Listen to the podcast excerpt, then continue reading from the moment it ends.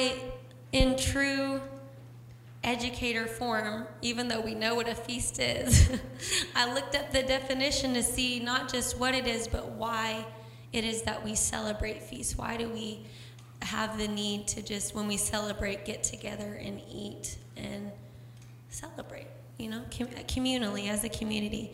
It says a feast, also called a festival, is a day or period set aside to commemorate ritually, ritually celebrate or reenact or anticipate events or seasons, agricultural, religious, or socio-cultural, that give meaning and cohesiveness to an individual and to the religious, political, or socio-economic community. Because such days or periods are generally originated in religious celebrations or ritual commemorations that usually included sacred community meals, they are called feasts or festivals. So we have feasts for a variety of reasons. It's to remember something, something that we've been through. I mean, you think about things like Easter, Christmas, um, why people celebrate Hanukkah, why we celebrate um, the 4th of July. Why do we get together and celebrate that? It's because we've been through something and we don't want to forget what we've been through. We want to honor that and we want to celebrate how we got out of that, right? So that's why we have feasts, is to remember something, to get together.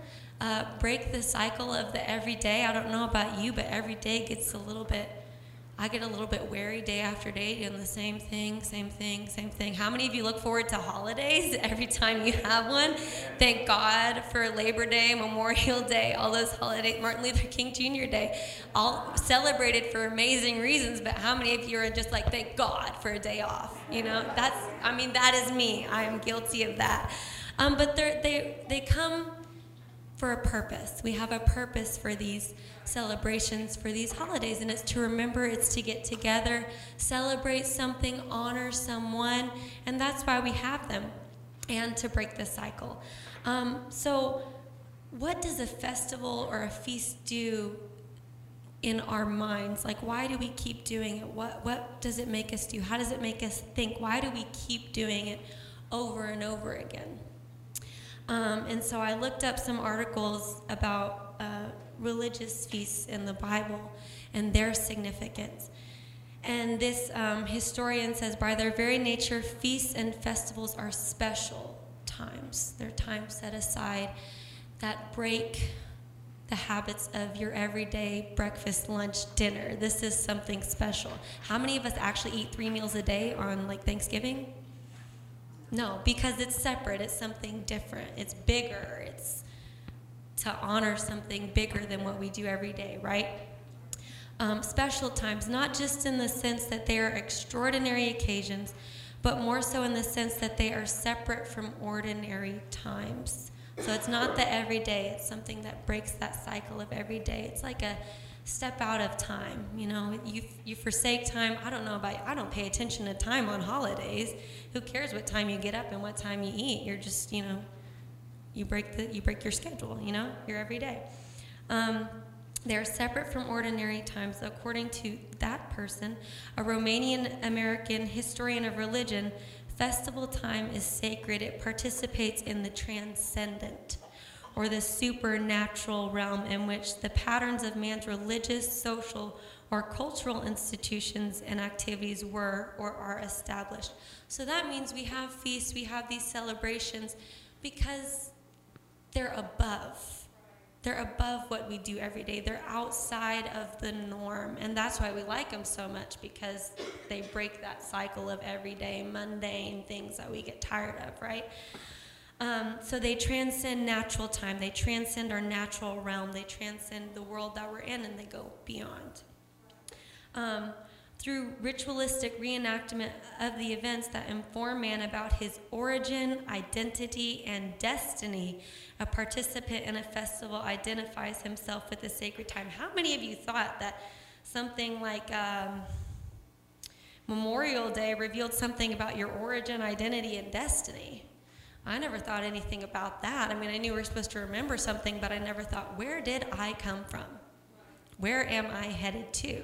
You know, the, but these are, that's why we celebrate these things, is because they remind us of something and they take us forward to something else. It's deeper than every day. it says, The religious man feels the need to plunge periodically into this sacred and indestructible time. For him, it is sacred time that makes possible the other time, ordinary time, the profane duration in which every human life takes, it, takes its course. That means pretty much we celebrate this day every year. Yes, tomorrow will come and it's not going to be the same. We're going to have to go back to the dreary every day of work and school and whatever we do, doing the laundry, got to make a meal for tonight, meal prep, whatever you do, baking cookies for bake sale, you know, all that stuff. We got to do it tomorrow, but for some reason, that day every year is going to come and it's going to change the everyday that we have. That same day that, that we commemorate, that we consider separate, is going to come every year and it's going to make our everyday a little bit different. It's going to break the time of that. Um, it is the eternal present of the mythical event that makes possible the profane duration of historical events. So, because this event is so special, special, special, um, uh, it makes it possible to where we have this break in time, this break in reality, where we can get out of that reality and we can celebrate any reality that we're supposed to that day or any reality that we want to. You know, we all celebrate in different ways. So that's what a feast is for. It's to remember something, to look forward to something and to break the cycle of every day, break that dread of every day. You know, how many of you get excited about waking up at five? Maybe you morning people. Not me. uh, I've never heard anyone say, wow, 5 a.m., that's my time. Uh, so then I, I took it uh, biblically. What are the feasts that Israel celebrates? Um, and they have seven feasts that they celebrate every year you know, when this time comes around, that's definitely a feast that they're going to celebrate. Not that they don't have any others, but these are the national feasts that they're going to celebrate as a community, as a people. Um, the first is that we have is the Feast of the Passover, which we all know about. It's commemorating uh, when the angel of death passed over the Israelites when they put the blood on the lintel of their doors. Um, and it also commemorates the shedding of the blood of Jesus Christ, who also we know uh, the lamb was the sacrifice in the Old Testament. In the New Testament, um, Jesus Christ is that lamb that allowed death to pass over us, uh, the condemnation of sin and death to pass over us to where we weren't convicted of, of that judgment anymore. Um, and the second is the Feast of Unleavened Bread. It's to commemorate the death and burial of Jesus, so that's why we celebrate, or that's why we take communion, this do in remembrance of me. And I know we hear that all the time, but that reference is found in 1 Corinthians 11, uh, verses 23 through 25. And then we have the Feast of the First Fruits, which I did not know was Easter. Um, how did I get raised in church and not know that Easter was the Feast of First Fruits? I have no idea. Um, but that is the, and I, I love this symbol. The Feast of the First Fruits is supposed to celebrate you giving your sacrifice the best that you have, that's your first fruit. That's what you give to the Lord. And it's um, also foreshadowing, it's an anticipation because um, in the second coming and the resurrection of the Lord, He is the first fruit. Um, and then we, as His children, are raised right after Him. So that's um, commemorating the first resurrection and also anticipating with excitement the second resurrection. Um, and I'm going to read uh, this passage in 1 Corinthians 15, verses 20 and 23 again. But in fact, Christ has been raised from the dead. He is the first of a great harvest of all who have died, but there is an order to this resurrection. Christ was raised as the first of the harvest. Then all who belong to Christ will be raised when he comes back. Um, so this is what it's celebrating: this, these first fruits, this great harvest that is to come of souls. First Jesus, than his children, his people. That's us. Um, fourth feast is the Feast of Pentecost, commemorating, commemorating the day of Pentecost and the harvest of 3,000 souls. So this one is one that we, we want to remember. We throw back to um, the day of Pentecost when a rushing mighty wind came and filled the house, and uh, they were all filled with the Holy Ghost, um, like flames of fire um, on cloven tongues. Um, and it says that uh, there's this whole passage there, you can't not love it. And it says that they were, those who believed what Peter said were baptized and added to the church that day, about 3,000 in all. And what I love about this is yes, it is considered a commemorative feast. However, for us, that is not necessarily true. That is also, we are also waiting in anticipation for God to fill his people with the Holy Ghost again. Amen. And for there to be a great outpouring. Um, so this one for us is, is not just remembering, it's looking forward to the, to the future and that was celebrated 50 days after the Feast of the First Fruits. What I love about this too, um, Jesus, not not just Jesus, God before Jesus came was. Um, he told them exactly when they were supposed to celebrate these things. So, what I love about celebrating feasts and these holidays is that these aren't something we made up. This comes directly from Scripture. So, if you're ever wondering if your feast is necessary or not, Yes, it is. Praise the Lord. Um, he's designed these days for us to, to remember and to look forward to, to take a step outside of our own lives and to remember all that He's done for us. Amen. Um, fifth is the Feast of Trumpets. I love reading about this, especially um, when you get to Revelation and they talk about the blowing of the seven trumpets, which uh, signals the end time when we're to be raptured. Um, and this is one that's foreshadowing. This is looking forward into the future. We're not commemorating anything. This is one, it's called typological, which means it's it's something we're anticipating. It's something we can't wait for. It's like the suspense is building for those trumpets to sound. Um, and that is found in 1 Thessalonians 4 13 through 18. Um, and it also mentions this um, in the Bible that there will be two working in the field. One will be taken and one left behind. That's mentioned in Matthew and Luke. Um, so I know that feasts have this reputation, and I think of it too. You know, Thanksgiving, you think, oh my goodness, what a feast, a banquet table prepared before me. You think about that ham, and it's so juicy and delicious, and that turkey. And the gravy and the rolls, and my mom makes the best green bean casserole I've ever tasted in my life, and I can't wait for Thanksgiving. And you know, all the pecan pie and the pumpkin pie, you look forward to it. But a feast is not about the meal. That's why for the unleavened bread, they took out the leaven, which makes it nice and fluffy. You know, the thing that you love about biscuits, forget it on the Feast of Unleavened Bread. Feasts aren't just about eating and being gluttonous, though that's what we enjoy. Um, it's about celebrating something deeper than that, celebrating something deeper than ourselves. And so it's important to remember, and the Bible talks about this, and we'll touch on it later, that when we feast, when we celebrate, it's not about at all really the pursuit of joy, which is here it's temporary. So, you know, that I can't wait for my taste buds to get that, you know. It's not about that. You know, that's just temporary. It's not about feeling good in the moment. This is about a futuristic thing. When we commemorate something, yes, we're remembering the past, but we got to remember to take ourselves aside for a second because if we dwell in that gluttonous, if we revel in the the excitement of a feast, then we might lose the reason for the feast. And that's what this uh, passage is talking about um, where the one is, they're two working in the field, one is taken, one left behind. Well, one remembered why he was working, and the other did it for the pursuit of riches. That's what that's talking about. So we got to remember why we're why we're feasting. Um, six, the Feast of Atonement, which um, we haven't, we don't really celebrate that yet. That's something we're looking forward to. That's the second coming of Jesus Christ when we will be raptured. And the seventh, uh, that the Israelites that the Hebrews still celebrate.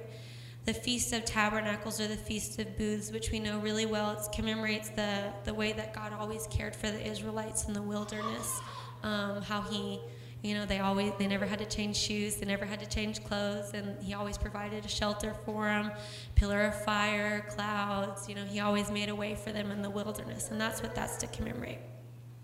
Um, there's this big long paragraph. I'm just going to kind of jump around, and it's it's basically saying why Israel has these festivals because I think a lot of the times we get into this habit, especially especially in America where we kind of lose the reason for the season. You know, not just at Christmas but in every holiday.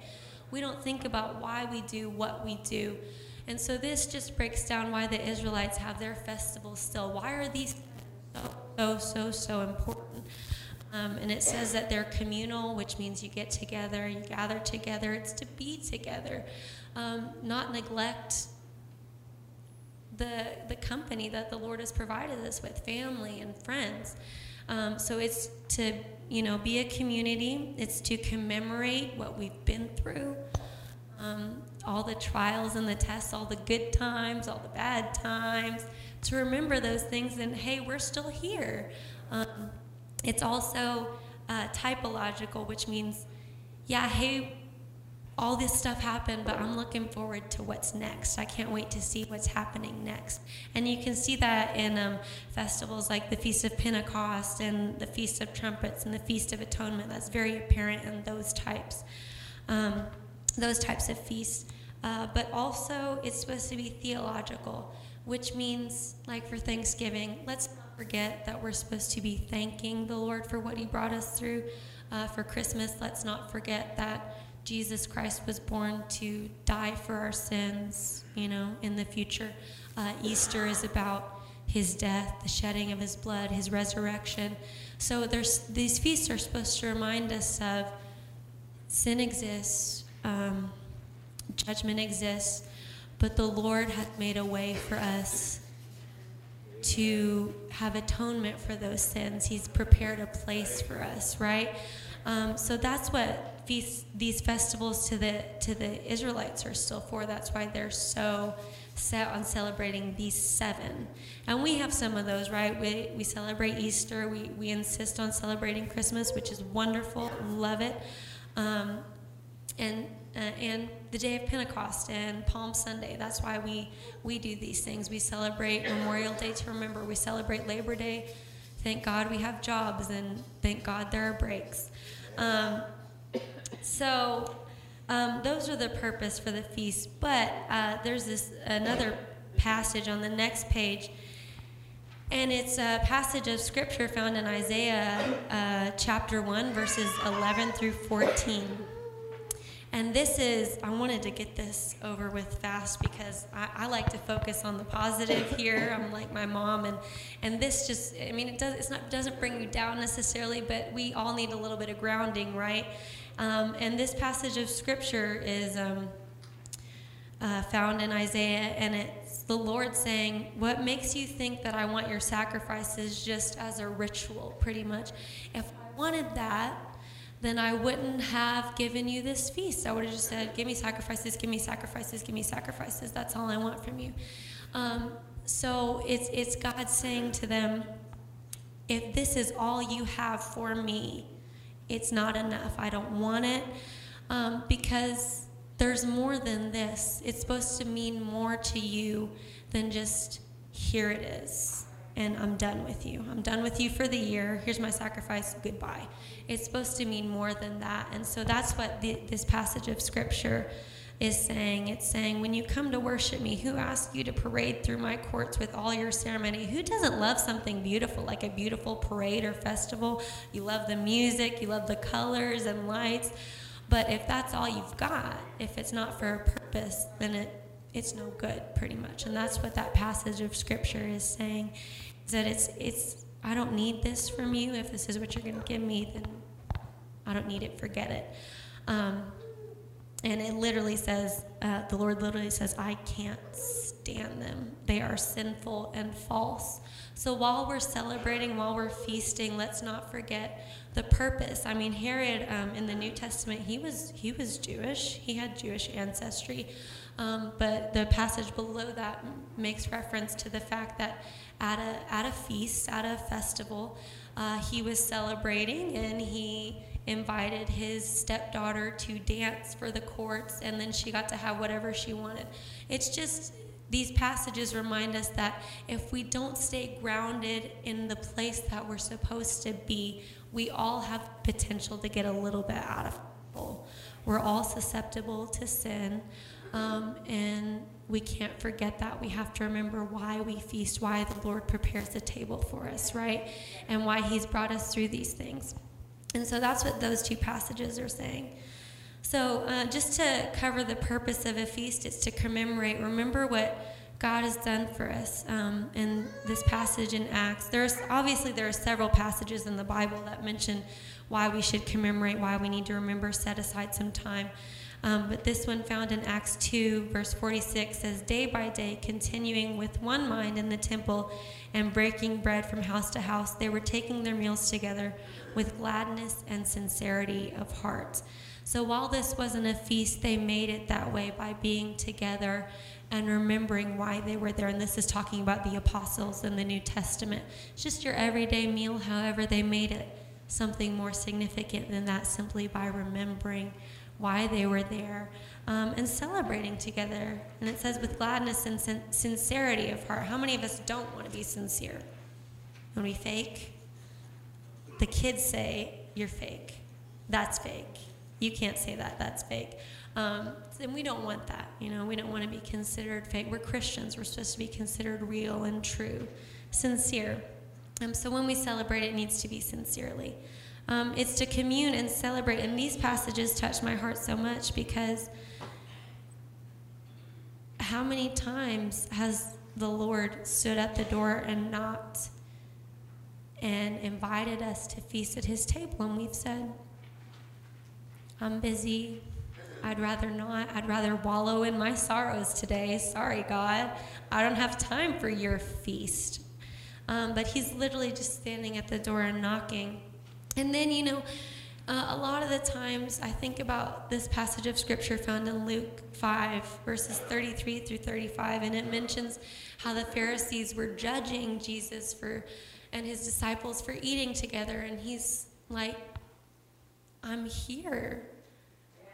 I'm here among you. Don't you want to celebrate? This is not the time for fasting or mourning. This is a time of celebration because I'm in your presence, right? Don't you think he still does that today? Absolutely, right? He's he's standing there among us and we're like no. No. Or people are judging us because we're taking the time to feast and celebrate him. You know, don't let the haters get you. That's what what is it? The haters. And you brush them off, right? Um, and then uh, this other verse in Luke 15, 23 through 24, and it's talking about um, the prodigal son returning home. Bring the fattened calf, kill it, and let us eat and celebrate. For this son of mine was dead and has come to life again. I mean, how many times is Jesus just trying to get us to come to the banquet table here? You know, uh, he's bringing people back. He's bringing us here. He's moving in this place like he did tonight, you know, inviting us to feast. Um, it's to remember things. It's to, it's to remember that we are not immune to sin.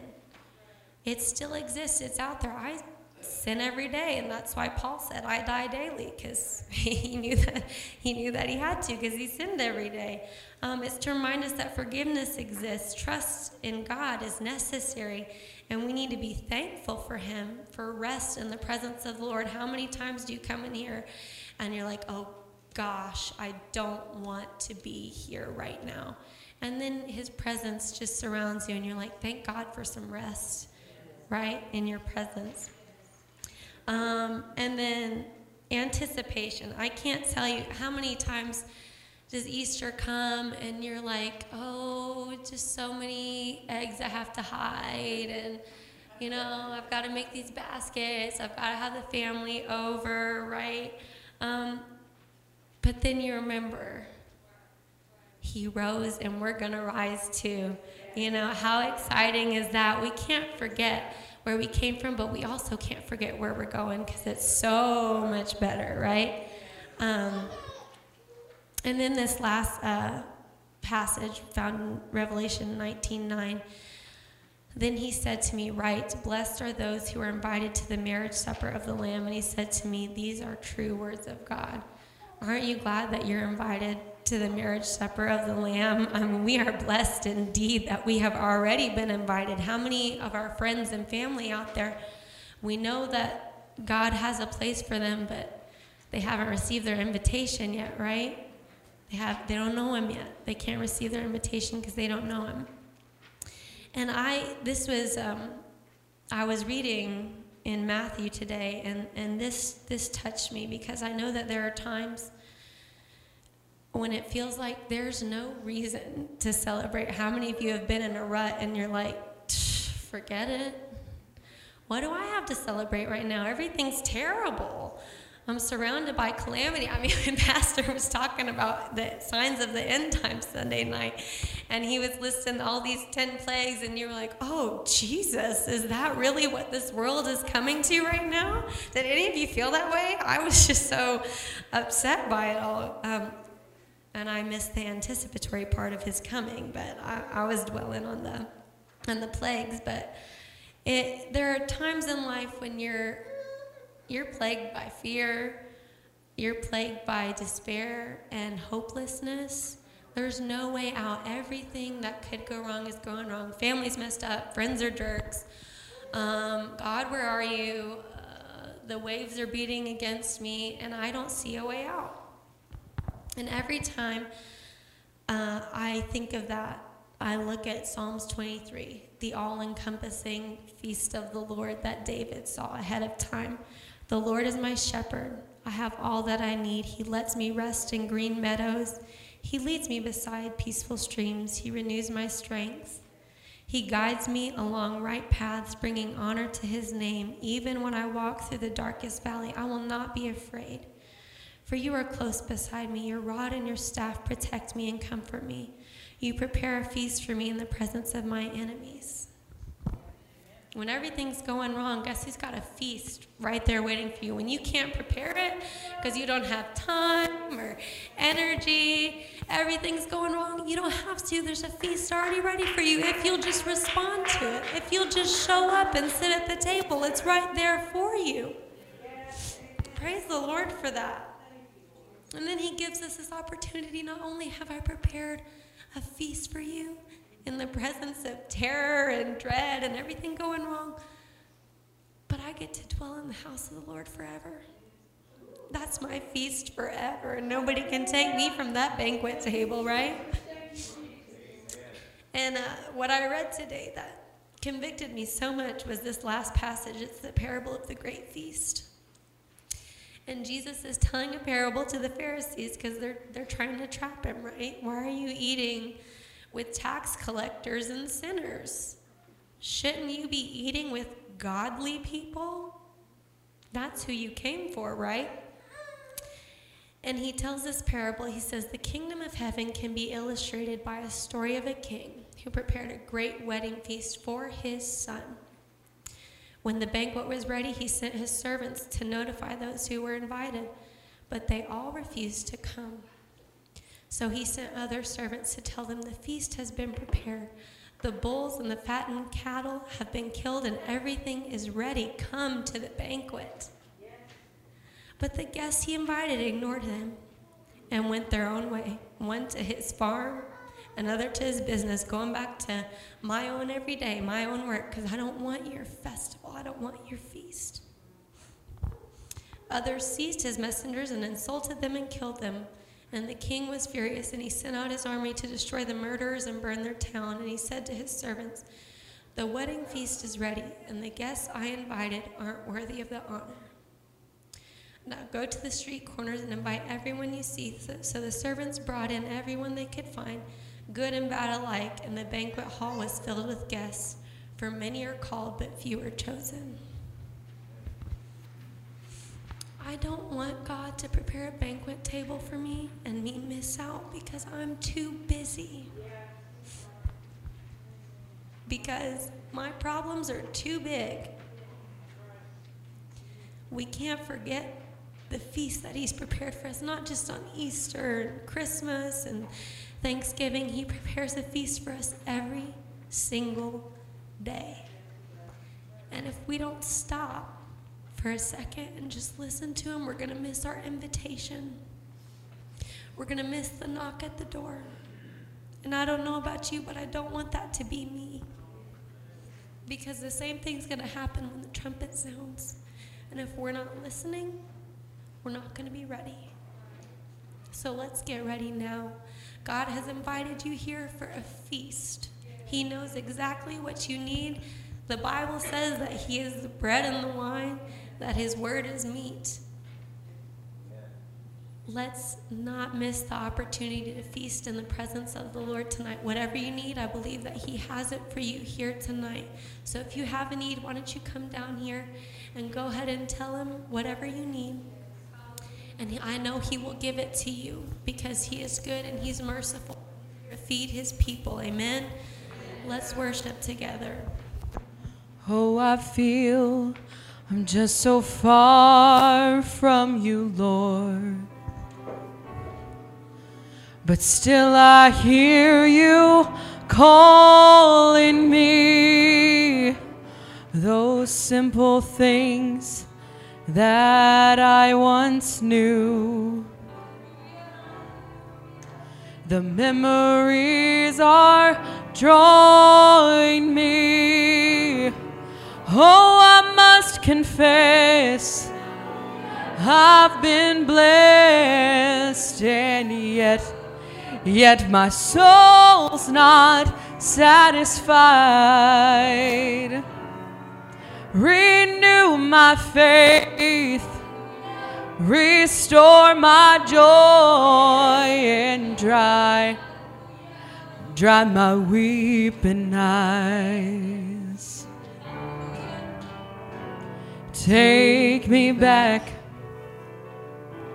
take me back, dear Lord, to the place where I first received you. Take me back,